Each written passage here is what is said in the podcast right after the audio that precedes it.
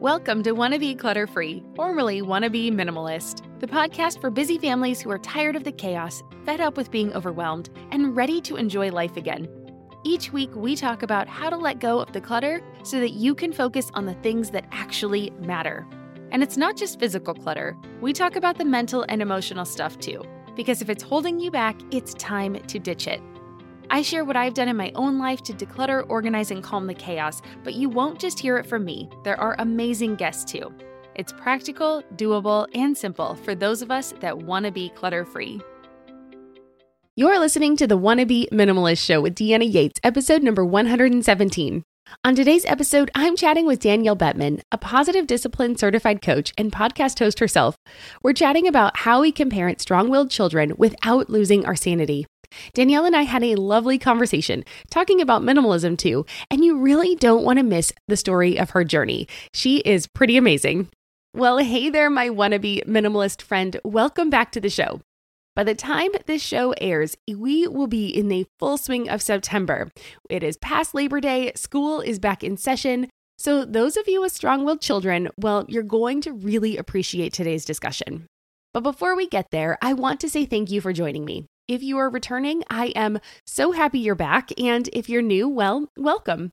I am honored that you choose to spend some of your time with me, and I do my best to bring you interesting information that can help you both in your home and in your life. In your home, you might want to be decluttering, organizing, and then creating those systems to be able to do more of what you love and less of the stuff you tolerate. Or in your life, you might be listening to this show because I bring on expert guests to help you, uh, like today with your relationships. And if there's a topic that you're interested in learning more about, please will you let me know? Just send me a DM on Instagram. I want to be clutter free over there, or you can email me. I'll make sure that my email is in the show notes. Or you can do like Jenna Corwin did, and you can leave me a review with a suggestion. And here is what Jenna wrote quote, I love this podcast. Her voice is so uplifting. I love the episode about a capsule wardrobe, and minimizing with great makeup brands could be a cool episode idea. End quote. Well, Jenna, I am happy to report that we have actually found a makeup expert. And so I will be interviewing her in the next few weeks. So keep an eye out for when that interview will come up. So make sure you go ahead and subscribe, and then you'll be notified so you won't miss it. Now, it goes to show you that I do really read and listen to all of these reviews and comments.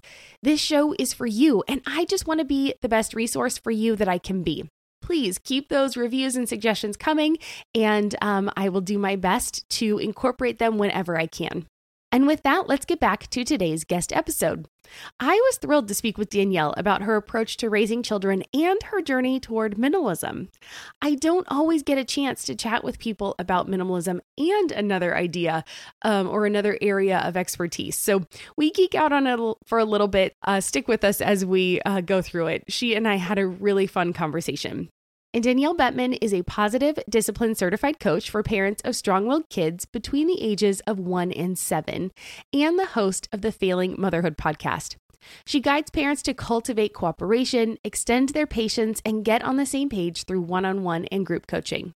A teacher by trade and a mentor by strengths, her passion is to be a translator between adult and child, helping parents crack the code of their child's personality, find more sanity and strategies, and be kind and firm at the same time. It is all good stuff, and we get into some really good tactics today, too, that will not only help you with your children. I mean, if you have them, if you don't have children, that is great too, because what we talk about is going to help the other relationships in your life too. Maybe with your partner, uh, your friends, PTA parents, you name it. Okay? So give this episode a listen, and when you're done, head over to wannabeclutterfree.com slash 117 to get the show notes for today's episode with links to Danielle's website, her podcast, and the free guides and resources she offers. Again, you can find it all at wannabeclutterfree.com forward slash the number 117. And now let's get to our conversation. Well, hi Danielle, welcome to the Wanna Be Minimalist Show. How are you doing today? Oh, thank you so much. I'm doing well. Great. Well, I am very excited to talk about today's topic. So let's go ahead and just jump on in. So, can you tell me a little bit about yourself and what led you to your journey of becoming a parent coach? Yeah. So, I'm a mom of two girls. They're 15 months apart, which I don't professionally recommend, but here we are. I've been married to my husband for 13 years. We've been together over 20. Uh, we are high school sweethearts, and we live here in the middle of the Midwest in Omaha, Nebraska. And my degree is in education. So I have a teaching certification from birth through third grade. And I was working in classrooms and then home visiting up until I became a parent myself. And that's when I realized how did parents listen to a word I had to say before I became a parent? I know I'm probably preaching to the choir to the other parents out here listening, but it's just a whole nother world. And I end up having a lot of clients that are even in the education field or even therapists themselves because your own parent child relationship is so much more complex. There's so many more layers. It's like a cocktail of variables and you don't know what you're doing and it just feels like a lot every single day. So, when I started having conversations with friends, realizing I had a leg up. Like I had a degree in child development, let alone I was having a hard time with my second daughter in particular. She my first was pretty easygoing, not a lot of emotions, did what she was told, didn't rock the boat. My second, however, was a whole nother story where there is no changing her mind. Hurry up means nothing. Uh, such big emotions that I was not prepared for, which brought out a temper I didn't know I had. And I started doing a lot more research into actual like parenting approaches. I did not follow all the accounts. Instagram accounts. I did not know all of the terminology. I just did what I knew worked with the kids that I had worked with before and what I knew to be, you know, following their brain development and things like that and that's when I found positive discipline and I realized that there was a whole wealth of understanding that when parents have, they can just feel so much better about how they're doing and what they're doing and be able to enjoy their kids a little bit better than they did before and um, and feel like they're on some sort of track to creating a good human being at the end result without throwing spaghetti at a wall and, and crossing their fingers hoping for the for the best. So I started my company 3 years ago and it was in home consultations locally, um, just working one on one with families to get them um, some indiv- individualized solutions. And then with the pandemic, thank you, COVID, I turned virtual and started my podcast as well called Failing Motherhood. And now I'm working with families all over the place, and it, I love what I do. Oh, that's awesome. Well, a couple things. First off, I love that you're like, I don't professionally recommend it. but that is what life like that's what life throws us. I love it. Yep. So good. Roll with the punches. Um, second, yes, we are, you know, raising human beings, right? They're not, I just, yeah, so good. I I hear you on that so much.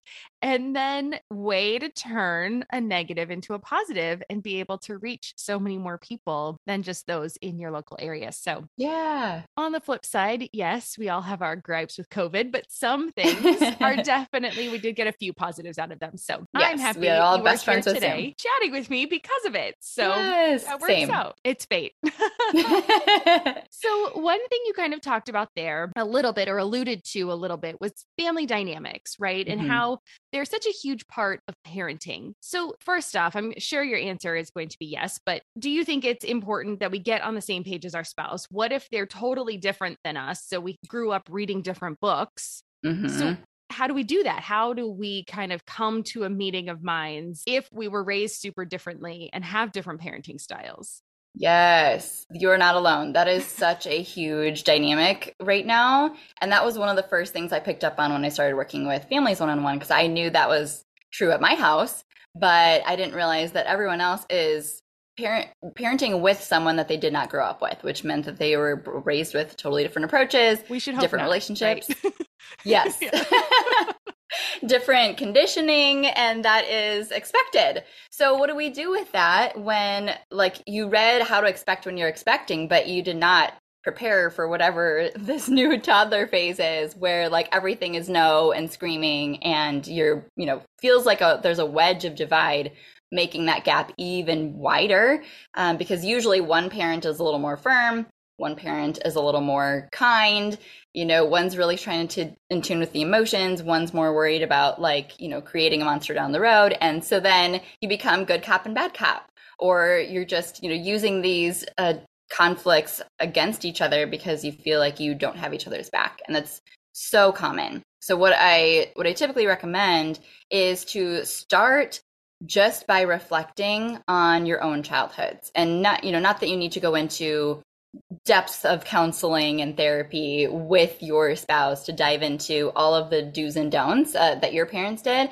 But just even comparing and contrasting uh, on a superficial level uh, what you know discipline was in your, the home that you grew up with what conflict felt like what the culture of your home was kind of like you know tension wise um, how your relationship is with your parent now and why you feel like it's that way good or bad um, then you can kind of start to think about well, what is our end goal for our kids, for the child that's in front of us? What's our end goal?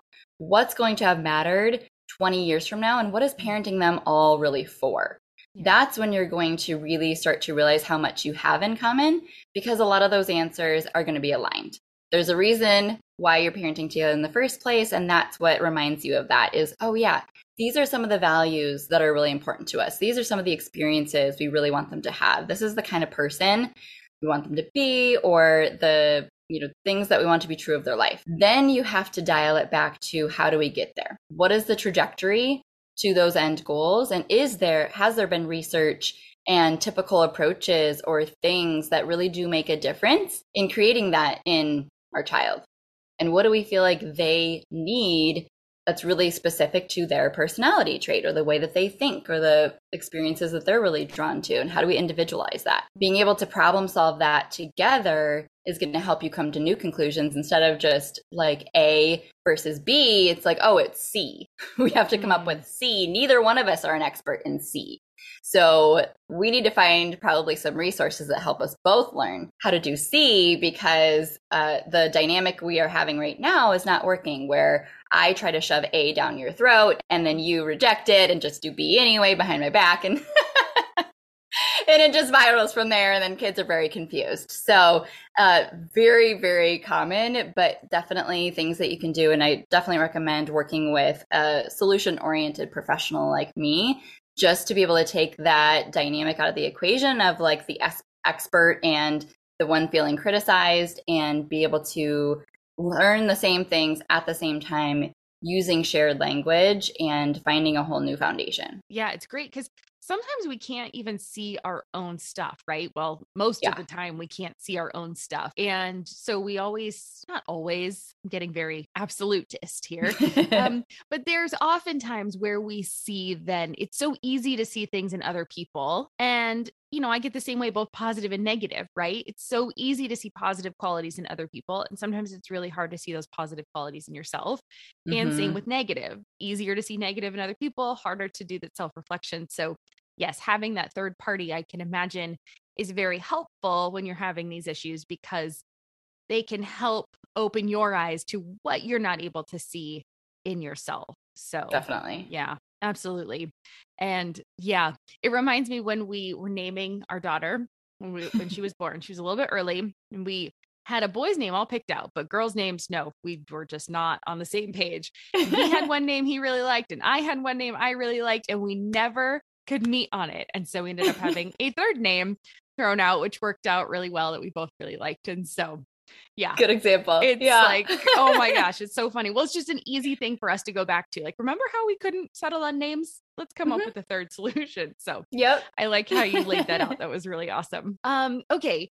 Another thing let's talk about. You were talking about your second child yes. um being very strong-willed and so I want to talk about that a little bit. Um, but before we go there, let's talk about decluttering and minimalism because that's really what my show is mostly about and we mm-hmm. talk about a lot of different topics and and so because i think it's all intertwined right i mean i it think is. minimalism is living intentionally and and so all of these different aspects of our life kind of combine together but can you tell me a little bit about your journey because you have a very interesting journey um, yes. that you had shared with me and it's about your journey into minimalism so tell me a little bit about it because yeah it's fascinating yeah. So I had, you know, the dream, the white picket fence, the home and the two kids and the marriage and all the things. And, you know, life was swell. My husband worked at, you know, a nice corporate job that took care of us. I was teaching part time. Um, it was, it was great. They were two in one. I still, you know, it's a blur, but we were doing the things. And then uh, we slowly realized that my husband was really struggling with uh, his alcohol use And it had always been fine, but it was just really starting to pick up in ways that I had not realized until he shared with me um, how much it was and, and how often it was. And we started going to counseling. It didn't help a whole lot and it kept spiraling. So eventually, I found Al Anon the support group for families of alcoholics and went there for about a year. And that really helped me learn how to be a grown up, honestly. Like, learn how to just realize what is my responsibility, how can I take care of myself, what um, what does healthy boundaries look like, all of those things. So I was doing that while he was continuing to really get in a, a negative place and i realized that we were going to need um, like not only was all of our savings going to vodka but i was very concerned for his health and well-being and uh, eventually the safety of our kids if he was driving them or you know watching them or anything like that eventually got to the place where i realized he needed to go to inpatient rehab for a month and the only way that we could really afford that because it would take our whole insurance deductible was to uh, sell our house. And so I made the decision, kind of the executive decision, to put our house up on the market and find a lease for an apartment. I moved out with my daughters into the apartment while he had to make the decision himself that he needed help. And obviously, that we could spend an hour talking about all of the logistics of that that decision and our relationship and you know his recovery and all of that but what that ensued then was moving from this two and a half story 1905 house that i loved to a two bedroom apartment with kids and everything in tow.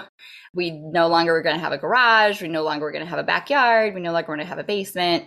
Um, they were going to have to share a room right? It was a downsize of epic proportions. And uh, just to, to sum, sum it up, he did, in the next month or two, find help. He moved back in with us when he got back, and he's been sober ever since. And so we're super grateful for that end to the story. Um, but what happened was I had about a month of closing to go through all of our stuff and find what we I was going to take with us to the apartment, what we could sell and what needed to be donated. And I had for about six months known that this was approaching. So I had started, you know, getting the house ready for sale, type, you know, look and um, and being able to go through stuff slowly, room by room. And I had already been a semi, you know, not I wouldn't even say I was a minimalist at that point, but I was I loved the idea, right? so I, as I was going through stuff slowly, we got the house sold, and then it was like a sprint to the finish because everything had to be out and we had to be fully moved into the apartment. And he did begrudgingly help me a little bit, you know, but our relationship was obviously strained and we didn't have family in town. Mm. Uh, we did not hire a moving company. That was, I regret that definitely. Mm. Always hire the moving company. But um, so eventually, all of the big stuff had to go. That was kid stuff. All of the anything that was extra. I was a classroom teacher. So, of course, I have the teacher hoarding tendency of all the craft supplies, all the books, right? Like anything that could be all educational. and oh, yeah. oh yeah. so there was no place for that to go. Uh, we had taken a couple boxes of like sentimental things back to our parents' houses, but they lived three and five hours away. It was not an option to just you know use them as a storage unit and i had the option of getting kind of a garage or a storage unit in the meantime because of course i didn't know how long it would be that we didn't have a garage or that we would live at this apartment. But I just really was adamant about like, I don't want to pay for that just to store stuff that we clearly won't be using, so therefore don't need. Hey there, I'm Debbie Reber, the founder of Tilt Parenting and the author of the book Differently Wired. The mission of Tilt is to change the way neurodivergence, whether that's having a learning disability, having ADHD, being gifted, autistic, or some combination of all of the above, is perceived and experienced so differently wired kids and the parents like us raising them can truly thrive. On the Tilt Parenting podcast, I get to talk with authors, therapists, educators, and parenting experts who are committed to this mission. I ask the questions my listeners are most curious about when it comes to supporting our kids. And in turn, my guests share strategies for challenges, out of the box ideas for navigating school, best practices for therapies, tips for advocating, and so many thoughtful insights on what it really takes to help our kids grow up feeling seen and respected so they can create awesome lives for themselves. I know that raising a differently wired kid can feel overwhelming and isolating, but I promise you, you are not alone, and it can feel so much better. If you're on this parenting journey, come listen to Tilt Parenting. Together, we can shift this paradigm and show up for our exceptional kids with hope, possibility, and joy. Oh, hey, everybody. It's us, Blair and Molly, your old pals from Toddler Purgatory. Two moms who are also actors, who are also creative beings, who sometimes feel stuck. And now we're back with a whole new podcast about unsticking it, launching in January. What happens when life gets in the way of our creativity instead of nourishing it? We talk to all sorts of guests about how to break through the mucky, gluey, sticky wall that can get between you and your creativity. We hear about their journeys, their successes, their challenges, and even their bougie coffee shop orders. Mm. So, join us, won't you, as we deep dive into how to unstick ourselves from the life gunk that can get in the way of our creative freedom. Get out of there, life gunk. Let us help you get back to your best creative self. Look for Unsticking It with Blair and Molly. Wherever you listen to podcasts, starting in January. Unsticking It with Blair and Molly. Because sometimes life sucks. So I refused. Like I refused to put in that monthly line item just to store more stuff. So I got rid of so much. And by the time we got to the apartment in that first month, I had a friend come over and we hung up everything we could to make it feel super homey because obviously it was a hard time in my life. So I wanted the space to reflect like the happiness in our home that we were wanting to cultivate and the time together that my daughters and I would be having. And so we decorated it really cute. I spent the whole month just like unpacking and getting everything situated so we didn't have to feel like it was as mm-hmm. claustrophobic as it probably could have felt. And um, and I was really happy with how it felt and how it looked. And we quickly realized that we didn't need any of that stuff that we got rid of. And it, it felt amazing. We had this tiny little round kitchen table. We had this little sectional I found off um, Craigslist that was an IKEA you know, couch. Um, they had a little bunk bed from IKEA that we got and fit in their room. Um, we were big fans of IKEA at that point. Oh, yeah. I still am. yeah, why not? And uh, it, it, just looked super cute. So we ended up living there for three years. And the only thing that we truly missed was our own outdoor space, like a deck. You know, we had a small deck, but it wasn't um, in the sun. And I thrive in the sun. I need the sun. so having that with with two kids obviously in a, in a small corridor, and then hitting uh, COVID, where they were in kindergarten and first grade at that point still, and then having to um, start my business and work from home, and then start to homeschool them virtually. We quickly realized, okay, this is no longer sustainable. And at that point, we did find a, a rental house that summer of 2020. But up until then, it really, truly, I help. I realized that like we only need really small amount of stuff and we can make the most of managing it and you know cleaning that apartment took like an hour total oh, that part. I know. I love that part right? Cleaning yes. the less cleaning with the less stuff. I preach it all the time and i don't know that people really believe me when i say it so it's nice to hear it from someone else too i agree. Well like i said i mean it is a fascinating story. It is it's real life. It's a roller mm-hmm. coaster mm-hmm. and i just appreciate you being so honest and open um, and just kind of sharing your journey toward um, you know a better life for you and your family and thank goodness your um, you know your spouse came along mm-hmm. um, so that could be a happier ending. But I know you would yes. have been fine um, because you are a very strong person. I mean, to go through all of that is amazing. So, um, so thank you very much for sharing that. Of course. Um, so now that you've moved into a larger home, maybe, and it might not even be that much larger, but just maybe mm-hmm. with more outdoor space, which is actually mm-hmm. what we did too. Um, how's it going with less stuff? Do you still have less stuff? Yes, we still have less stuff, which has come more by just the the budget never really getting to the place yeah. where we are ready to make more investment type purchases. It's always been that the the money is prioritized for something else. And so we at this house that we got is big. Like genuinely it's bigger than we need. And it, the landlord was renovating it as we were going through it. And he was trying to be like okay well this is what the finishes will look like. And this is what we were just like i don't even care. I, just the square footage alone we are sold. We're ready to move in. Don't you don't even need to finish it. Like dance parties in the living room. yes. So there is like a front room that oh. we only have uh, my daughter's piano, her little keyboard in, mm-hmm. and there's a fireplace. The rest of it's furniture free. So it's a hard floor room for dance parties and running around oh, in socks and, and Legos. So it's half taken over by Legos. And then there's the true living room that's, you know, carpeted and just the couch and the, the TV. And then there's like this office that uh, the owners at some point of this house created for their wife who was an artist. So like mm. it has these like cool built-ins and a lot of hmm. windows and like a vent for like the paint fumes or something. So that is like kind of our playroom slash our pets have taken it over. We have two bunnies. Oh. and they kind of free roam and hang out in there and it's just really a really cool space that we would have never, you know, found and and it's great because they just have a little art table in there and then some of the, the bunny stuff. And then we have the basement, and the basement is again furniture free, where wow. they can go down with balls and be crazy, and uh, you know get the their uh, large motor. Have, I have some gymnastics mats, and that's yeah. all they have in there, and um, and it's great. So of course, there's so much potential yeah. that every once in a while I'm like, oh, it'd be so great if you know we could get this cute little article set, you know, just throw out some couple thousand dollars and, I you know, know decorate right? things really mid century modern. That's kind of the style of the home.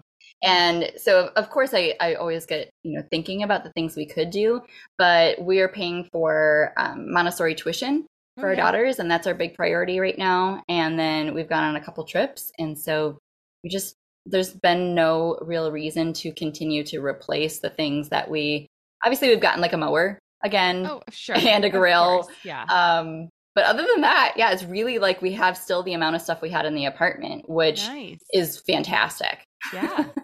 Well, and I think that's so great. So, you know, I live in San Diego, so we get to be outside year round and don't have to worry about really bad weather. But, you know, with you being in the Midwest, you know, how mm-hmm. nice is that in the winter when maybe there is a big snowstorm or something that comes through? You're like, oh, just we can go downstairs and play and still run yes. around and get all that exercise and activity and not have to be outside if it's really bad. I mean, I yes. still think it's fun to go out in the snow, but again, I live in San Diego. But I yeah, have lived do, where it's cold, so we do actually back to like a little park, like a, on a, in our backyard has oh, kind nice. of a covered deck. So it's it's the dream. Like we're of I don't know if we'll ever own again. Now that we're renting, it's mm-hmm. like a whole thing. Plus with the market, it's a free for all. So okay, there's the that piece boat. of it. Yeah, we are but too. We're renting. It's house. worth the rent right now. We're yeah. we're just year by year, it's yeah. working for us. So I mean, my gosh, you say it's crazy there. You should see my neighborhood. It is oh, I can't imagine. Insane, insane yeah. to buy a house. I'm like, I can't even, I can't even go there. All right, nope. we are getting way off topic, you guys. Danielle and I are having a lot of fun chatting. You can tell we should be like real life friends.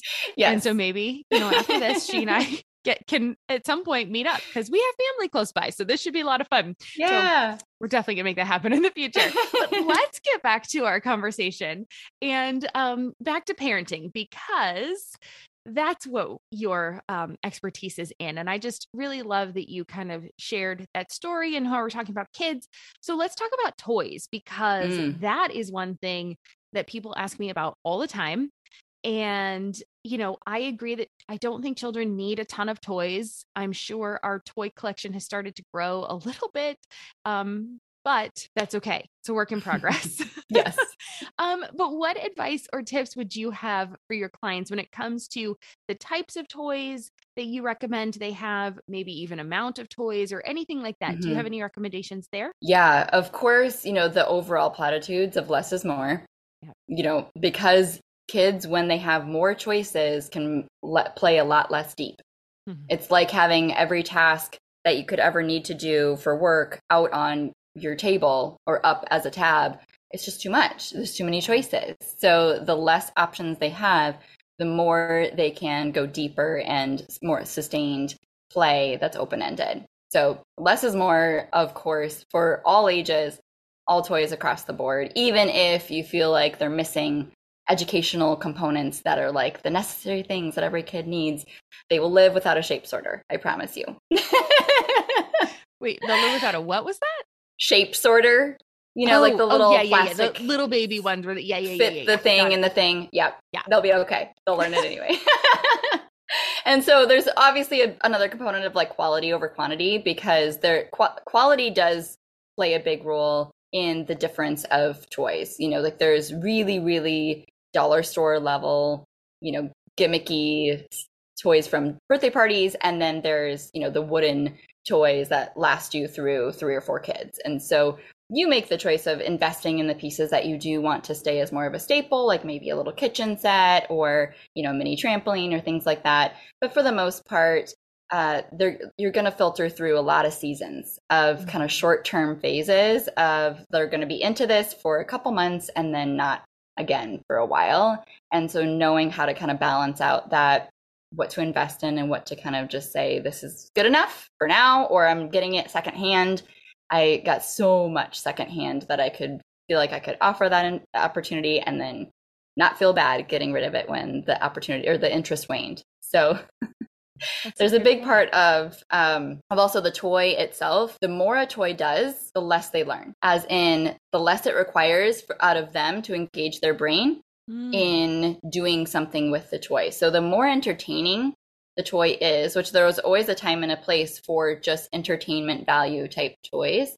But overall, the more the toy does, the less they learn. The more open ended the toy, if it just sits on the floor until they engage with it, the more then it requires of them to be able to use different parts of their brain to actually engage with and learn from the use of that toy. So that's why things like dress up clothes, you know, play food, um, Magna-Tiles, things that are much more open ended, I recommend over the things that are very specific and only have kind of one use of how you can engage with that toy, um, because then it's much more short lived in their creativity. And it's going to kind of confine them more to a box. And if they just kind of push a button and it does everything for them then that's going to be less you know value over time as well. I like how you put that because it's kind of the the reverse of what you hear a lot. Like you always mm-hmm. hear do the open-ended toys it'll make them you know think more. But looking at it from that flip side too of like the more the toy does the less they learn uh, i think that's going to hit uh, home with a lot of people. Because I you hear the other all the time, but it is really nice to think of it the other way. So, mm-hmm. yeah, thanks for putting that out. That's kind of a mm-hmm. good little one to have in the back of your mind because I do think it's easy in the moment to gravitate toward those toys because they're exciting. The marketing is they're great. Interesting. Oh my gosh, marketing's always great. But yes, if you can think that before you purchase that toy of like, okay, does how much does this do? Well, then each extra little feature or a thing that it does, you know, kind of just take a notch off of like the learning that they'll get. Mm-hmm. Like that's a really good mm-hmm. way to look at it when you're at the store. And there, there's always a, ba- a, a, balance, you know, like my kids get the birthday presents that are just, you know, the little toy that like you feed it and then it poops and then it comes on a little, you know, thing that they walk and then it's like the, so yeah, specific. a lot. She really yeah. wanted it. I think she played yeah. with it for maybe three hours. Tops. Tops. Yep. Yeah. Oh yeah. we had that. Uh-huh. I know. But the, and then you, you know, given that if that's the thing they're asking for, and then you also she have grandma get them the thing that you're like, this is what you're really actually gonna play with for the next couple months. crazy. I mean, yeah. we knew too. Like we knew going in. I was like, you are not going with this toy. I cannot tell you yeah. how many times I had her prioritize her list. Like, mm. okay, so let's make a birthday list. What do you really want? You know, and then we mm-hmm we'd look at it and then like a couple weeks later I'd come back and be like, okay, so your birthday's coming up. Let's take a look at this because we're trying to be really intentional. Yes. Let's take a look at the list and okay, what's still on there? Are, are these the things you still really want? Okay, well, why don't we put them in order? Because there's a lot of things on these lists. And so you're probably not going to get everything that's on here. You try to set mm-hmm. the expectation. You're not going to get everything you ask for. So let's put them in order. That darn poops a lot dog ended up on the top of that list for a few weeks running. So she got the stupid thing and then played with it for literally three hours tops. Yep. I mean, over the course of the month we owned it. yep, oh, exactly. Oh, so annoying. Obviously, you can tell I'm really annoyed by that toy. Sorry, everyone. See, it happens to the best of us. It and does. we do our best. Yes. Yes. I did my best. I knew she wasn't going to want it, but she really wanted that darn thing. So, yep. Yep. now she has an allowance. She's a little bit older now. So now she gets an allowance. And if that's the yes. toy she really wants, then you know, and can I know she's not going to play with Mhm. it, then it can go on the list of like, well, you can spend your own money on it. And it bothers you so much less when it just sits there then. So much Yeah. less because it's her lesson to learn. Then Yes. instead of she just got it and she didn't want it. Yeah. So yeah, we're working on solutions for those things. Okay. it gets better as they get older because then they'll take more responsibility. right. Yes. Exactly. Your mine's nine now. So it's definitely getting better. Mhm. Um, she's really into Lego. She definitely goes through the phases of Mhm. like crafty stuff, then like building Yep. with Legos, then puzzles, then games. Like she definitely cycles through. So Yep. it's um all right. okay, well let's transition back into parenting. so I've had a few guests on recently on the show talking about parenting, but none have really specifically addressed the strong-willed child. So let's get Mhm. back to that because that's kind of where we started. So talk to me a little bit about that. So how would you describe strong-willed and what should we be looking for? Yeah, the phrase or quote that uh, helped me discover this was my child was from the book um, How to Talk So Little Kids Will Listen, where it said, The harder you work to convince them it's not that bad, the harder they'll work to convince you how bad it is. And I was like, that resonates at such a deep level for what I'm experiencing with my daughter right now. There must be something to this. And that's when I realized just how different my two kids were where you know my my oldest it's just a little bit more by the book her emotions can ebb and flow at a very you know neutral level. And my second is 0 to 60 everything is felt at a very deep visceral level and it is a very big deal. And if you do not meet her there and validate that it is a very big deal then she has no choice but to escalate because she feels misunderstood. And she has a very strong sense of justice and fairness and you know her way that things should go. And when things don't go her way we'll hear about it. And there is very little to change her mind in the moment that uh, is logic or reasoning or that is you know a threat or a bribe or a punishment or a reward. It doesn't register. It does not make the difference in that moment to actually change her behavior in any way because she sees it one way and that's it. And so that's very hard to deal with when you're just trying to get her shoes on and you know the explanation and the lecture and hurry up and all of it means nothing to her like you're not even saying anything. It's very aggravating as a parent. Like this should not be that difficult.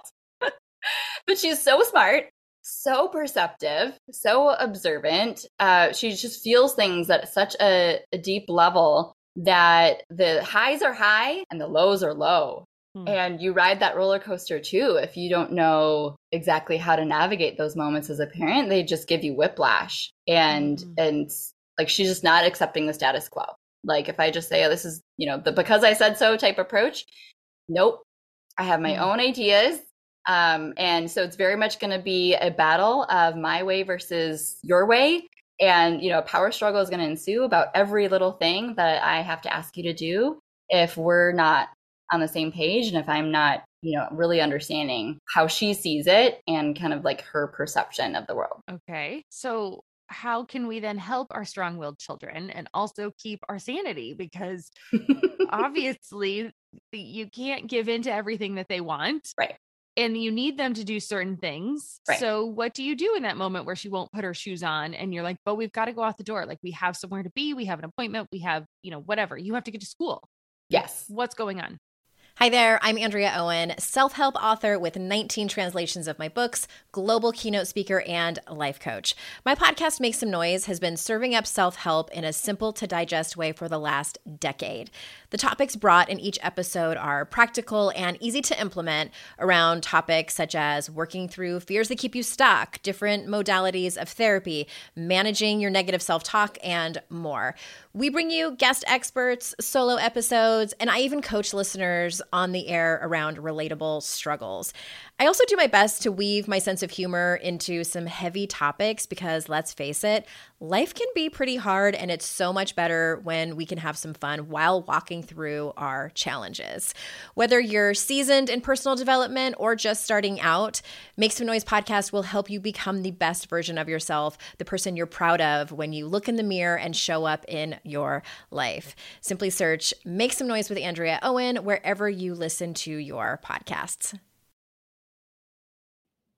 Feel like you're the martyr in your family? You're not alone. Hey, this is Joanne. And Brie. And we're from the No Guilt Mom podcast. Brie, we talk to a lot of moms. Yeah, we sure do. And if you're a mom who has a to do list that is so massive that you get overwhelmed and you shut down, or if you fall into the habit of doing everything for everyone and don't know how to change it, we can help you become a no guilt mom. We're going to take you from family martyr to family model. That's role model, so that you role model the behavior that you want to see out of your kids. You're going to go from being tired and overwhelmed to energized and guilt free. Every week, you'll get actionable strategies that you can implement right away from the experts that we interview and from us. We also have a whole lot of fun, so check out the No Guilt Mom podcast everywhere you listen to your favorite shows.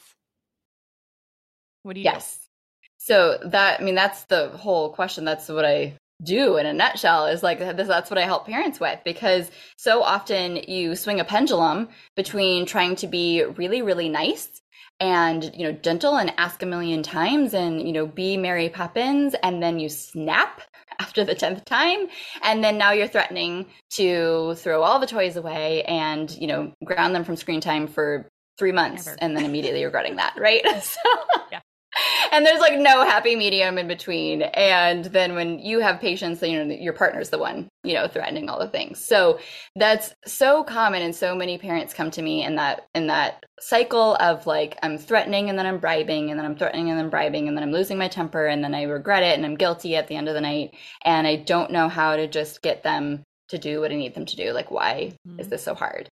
So that that listening is like a huge trigger because it feels like to us we're supposed to have some level of control of like you know we do the things and then they do the things. But that's just not the way that this relationship is going to be navigated for anyone's sanity. But you don't have to feel like you're being permissive. So positive discipline that's what i'm certified in.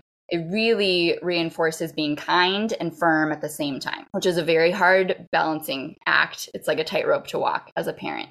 And once you have the scripts and kind of like the understanding of that vocabulary, it translates to every other relationship. Like you can be kind and firm with your boss and kind and firm with your spouse and, you know, be able to navigate conflict with a lot more confidence once you kind of figure out all of these things that we never learned. Nobody taught us these things, right? Mm. So, like as a parent, feel no guilt for not having figured this out yet.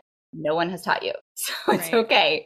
So the the kind and firm approach is huge just in knowing kind of what to say and how to say it so that you don't feel like you your back is against the wall. That feel that point of helplessness as a parent when you genuinely feel like what i'm doing isn't working and i have no other tools at my disposal i don't know what to do that's when you reach the most desperate tools that you told yourself you'd never do or say the things that you never want to say to your child. It's that feeling of helplessness that takes over and i work to eliminate that from being your kind of go to reaction because now you have so many more tools and so much right. more understanding. But, you know, getting back to what do you do differently? Like, how do you have sanity with these kids?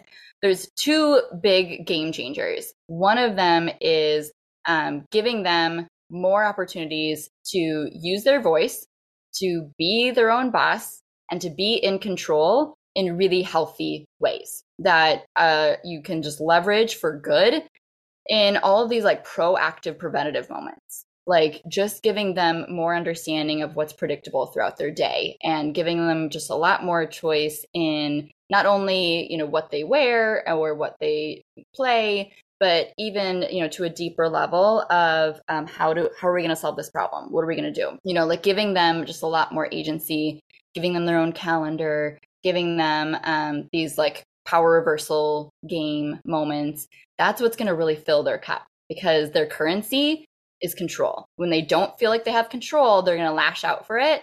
In all of these moments that feel like a lose-lose to you that feel like feels like it threatens your authority. But if you fill their cup with a whole bunch of control outside of that moment they're going to be a lot more fine with getting their shoes on in that moment that you really kind of need to play that control card so that's one aspect that I work with my clients to build in these new um, habit forming routines that just put their kids at a much higher level of functioning so that they're not kind of just having all these sideways behaviors that are only there for attention or for control. And once we eliminate those, then we can bond a lot more in our relationship and kind of help with the the connecting of what's actually going on for them and how does that work and that's the the second game changer is this like collaborative problem solving approach so instead of it just being like i tell you what to do and you say or i say jump and you say how high it's like okay the problem is we have school. I can't let you go to school without shoes on. So what are we going to do? Like, you know, the clock is ticking. Mr. Clock says it's almost eight o'clock. Man, I wish we could stop the clock. I wish you didn't have to wear shoes today at school. Ugh, but we have to wear shoes. So what are we to do? Are we to, are you to help me put your shoes on here or should we put them in, on in the car? Or should we pick these shoes or these shoes? Or something that just feels a lot more like you're not the bad guy. There's a bad guy we're both mad at, and I'm on your team. I totally get it. And we're over here trying to figure out this problem that's like this third party. And once you label the problem is, then you can kind of externalize that conflict and that power struggle from being it's me versus you to it's me and you versus the problem. And that's what resonates with strong willed kids is being able to see what's actually going on and taking the emotions out of it and just making it much more like, do you have any ideas? Because a lot of times when you give them a choice, they pick, you know, if you give them A and B, they're going to pick C. That's not a problem. That's that's them engaging their own critical thinking skills and being able to practice how they would handle something without you there. So encourage that. Encourage their ownership of kind of like, how are we going to figure this out? What do you think? Do you have any ideas? And then being able to figure it out together while also still validating and their emotions. Like it's okay to feel that way. Totally fine. And also, you're still wearing shoes to school. So like what are we going to do? yeah, that's good. Yeah, you can you can not want to put the shoes on, but you're still going to yep. have to put the shoes on. Yep. Because that's not life. negotiable. It's, but there's a lot life. to negotiate in between of like how the shoes getting on or which shoes yeah. they are or the timing of it. Like all of that is negotiable. So let's lean into that. Yeah. Oh, love it. Love it. Great. And I also like how you put there at the end, like you give them two choices. And if they make a third one, don't get mad at it. Mm-hmm. I think that happens a lot mm-hmm. where you're like, that wasn't what I laid out. Yes. And so almost as a parent, you think like, am I giving in? Am I right. am I getting walked over if they come up with this third option? That yep. wasn't one of the choices I gave you. You know, so sometimes I think it can be a little like not like how dare you, but just like yeah, oh, what that, that wasn't an option. You know, yes. either like you're like, dang, my kid's really smart. Have to figure that out, or like, oh, I feel like I'm being manipulated. But I think if we just step back and say, wow, that was really clever and mm-hmm. good on you. And yeah, you know what? It solves our problem. So yes. It, it's if know, it's still a win-win for both of us. If you're wearing totally. shoes by the time you walk into yeah. school, then win-win. Yeah, yeah. that's great. that's great. Yeah. So thank you for pointing that out. That's good. Yeah. And again, it's like that same thing you were talking about at the earlier where I have point A, you have point B, we got to come up with point C together. So Mm-hmm. Just taking that example that we can work with our partners on and we can use it with our children and we can use it with other relationships we have. So, well, this has been so much fun. And I think that's a wonderful place to end. Um, super helpful, very tactical, really gives us some things to work with. And for people that have you know, strong willed children, they have a really good resource in you. So tell us where we can find you so people can uh, reach out if they need to. Yeah, I would love that. So wherever you're listening to this, you can find my podcast too, Failing Motherhood. It's all the places. And I interview experts that also resonate with that feeling of, of screw up my kids. I have a temper. I'm not doing everything perfect. And, uh, you know, how do we feel like we are still the parent that our kids need? So that's what Failing Motherhood is all about um, go find us there. But then uh, the best place to connect with me is on Instagram. That's where I am the most. I'm at parent underscore wholeheartedly. And you know give me a follow send me a dm and say hi that you found me through this podcast. I would love to hear that and connect with you over minimalism too.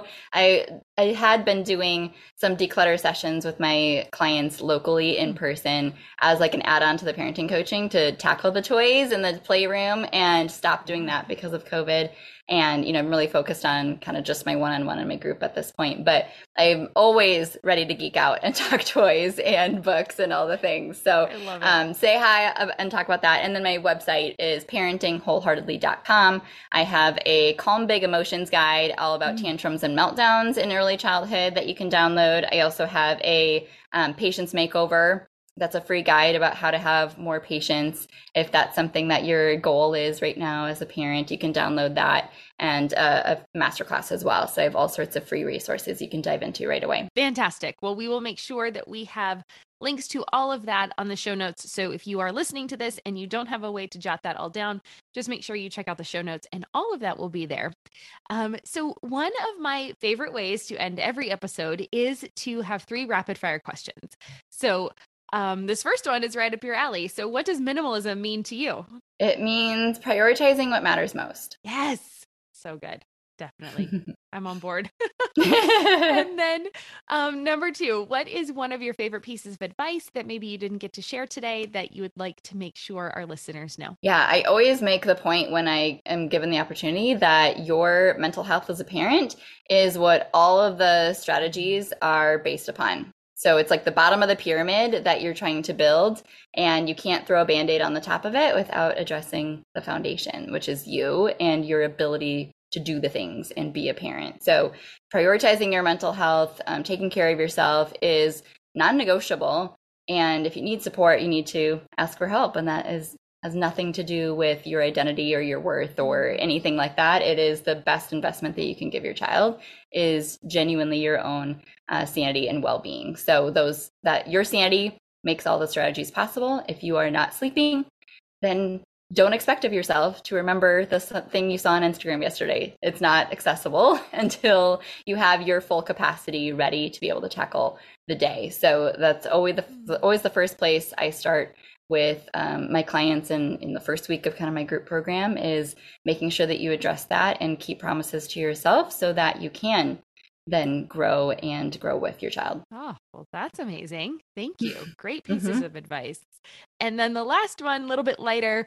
What is making you happy right now or in this season of your life? Like I said before, I thrive off of sunshine.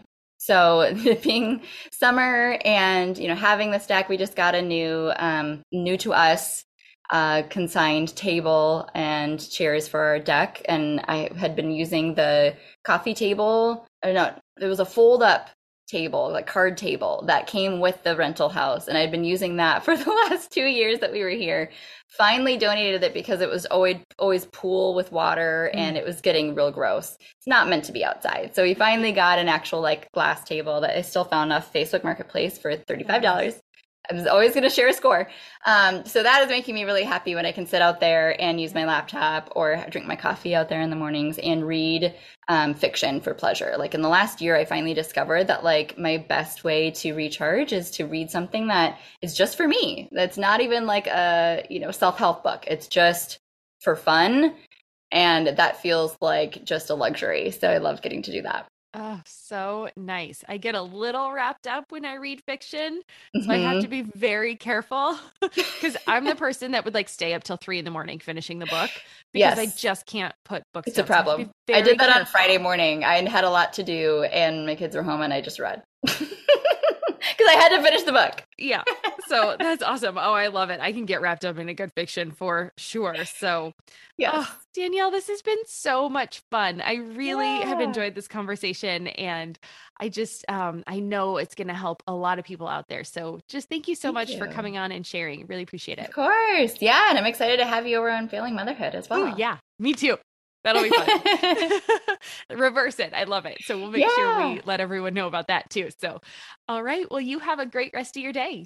Thank you. You too. All right. Bye. It was good, right? I know we went on a little journey together and you got to hear the beginning of a budding friendship, but I was blown away by a few of the things Danielle discussed today. I love how she gave us a fresh perspective on toys and how to look at the flashy ones that we all get enamored with. So we don't need to beat ourselves up when that happens. And just because it looks fun in the moment, well, we need to remember that it might not be the best for our long term goals that we have for our children. Again, we're the parents, we're in the driver's seat, and we want to give our children uh, that leeway, just like we did with that yeah, that pooping toy. Oh my gosh, that silly poopy toy. Um, you know, it's okay to have items that are for the current season that are going to live with you for the moment before drifting out of your life, right? Again, that pooping toy. We had a lovely laugh about that. Those are lessons learned, right?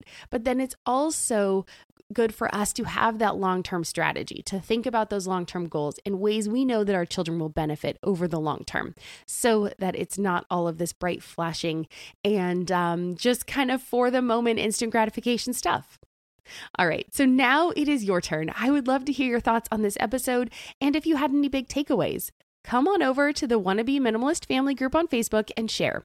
Sharing what you've learned will help you retain it, and plus, you might say it in a way that resonates with someone else, and it's a little different than what they heard, and it might be just what they need to hear today. So let's build each other up and encourage each other on our journeys. And if you join in that group, you're going to jump in right into the middle of our 515 decluttering challenge. We're doing a 15 minute declutters every day for 5 days and I'm hopping in going live at 5:15 p.m. Pacific every single day, Tuesday through Saturday this week. So as this airs, we're going to be right in the middle of that. So if you come over today, you can jump on in and join us for the last few days of it. And a thanks again to Danielle for joining us on the show today and for sharing some amazing advice. Remember, she has some awesome free resources available to you. So head on over to wannabeclutterfree.com slash 117. Again, that's wannabeclutterfree.com forward slash the number 117 to get your copy of those guides and to find out more about Danielle. And as always, thank you for joining me too. If you made it this far, I would be thrilled if you left me a review on Apple Podcast. Your reviews make my day. It helps me be able to book more guests like this on the show for you to discover and learn from. And with that, I hope you have a fabulous day and I will see you back here next week when I will be chatting with Patrina Dixon about our finances. She is an award-winning author and international speaker, and we will be discussing spending and saving behaviors and how they can guide us toward financial independence. I know it's a tough topic, but it's super fun, and I really enjoyed chatting with her. I'm Deanna Yates, and you've been listening to the Wannabe Minimalist Show. Cheers. Are you overwhelmed by the things that get in the way of you doing what you want to do? Are you looking for ways to simplify life to better align with your values? Do you want to create space in your schedule so you have room for more of the good stuff? Play, joy, relationships, gratitude, and more? If you answered yes to any of these questions, I invite you to check out Edit Your Life, a podcast to help you edit the unnecessary from your life so you have more room to enjoy the awesome. Through episodes with me, Christine Koh, and a range of super smart, compassionate, and thoughtful guests, you'll come away with big picture insights and practical ways to declutter your home, schedule, and mental space without getting bogged down by perfection. I have always believed that small moments and actions matter tremendously. My goal is to help you find agency and space in your life through doable baby steps that will leave you feeling accomplished instead of overwhelmed. Check out Edit Your Life wherever you enjoy your podcasts.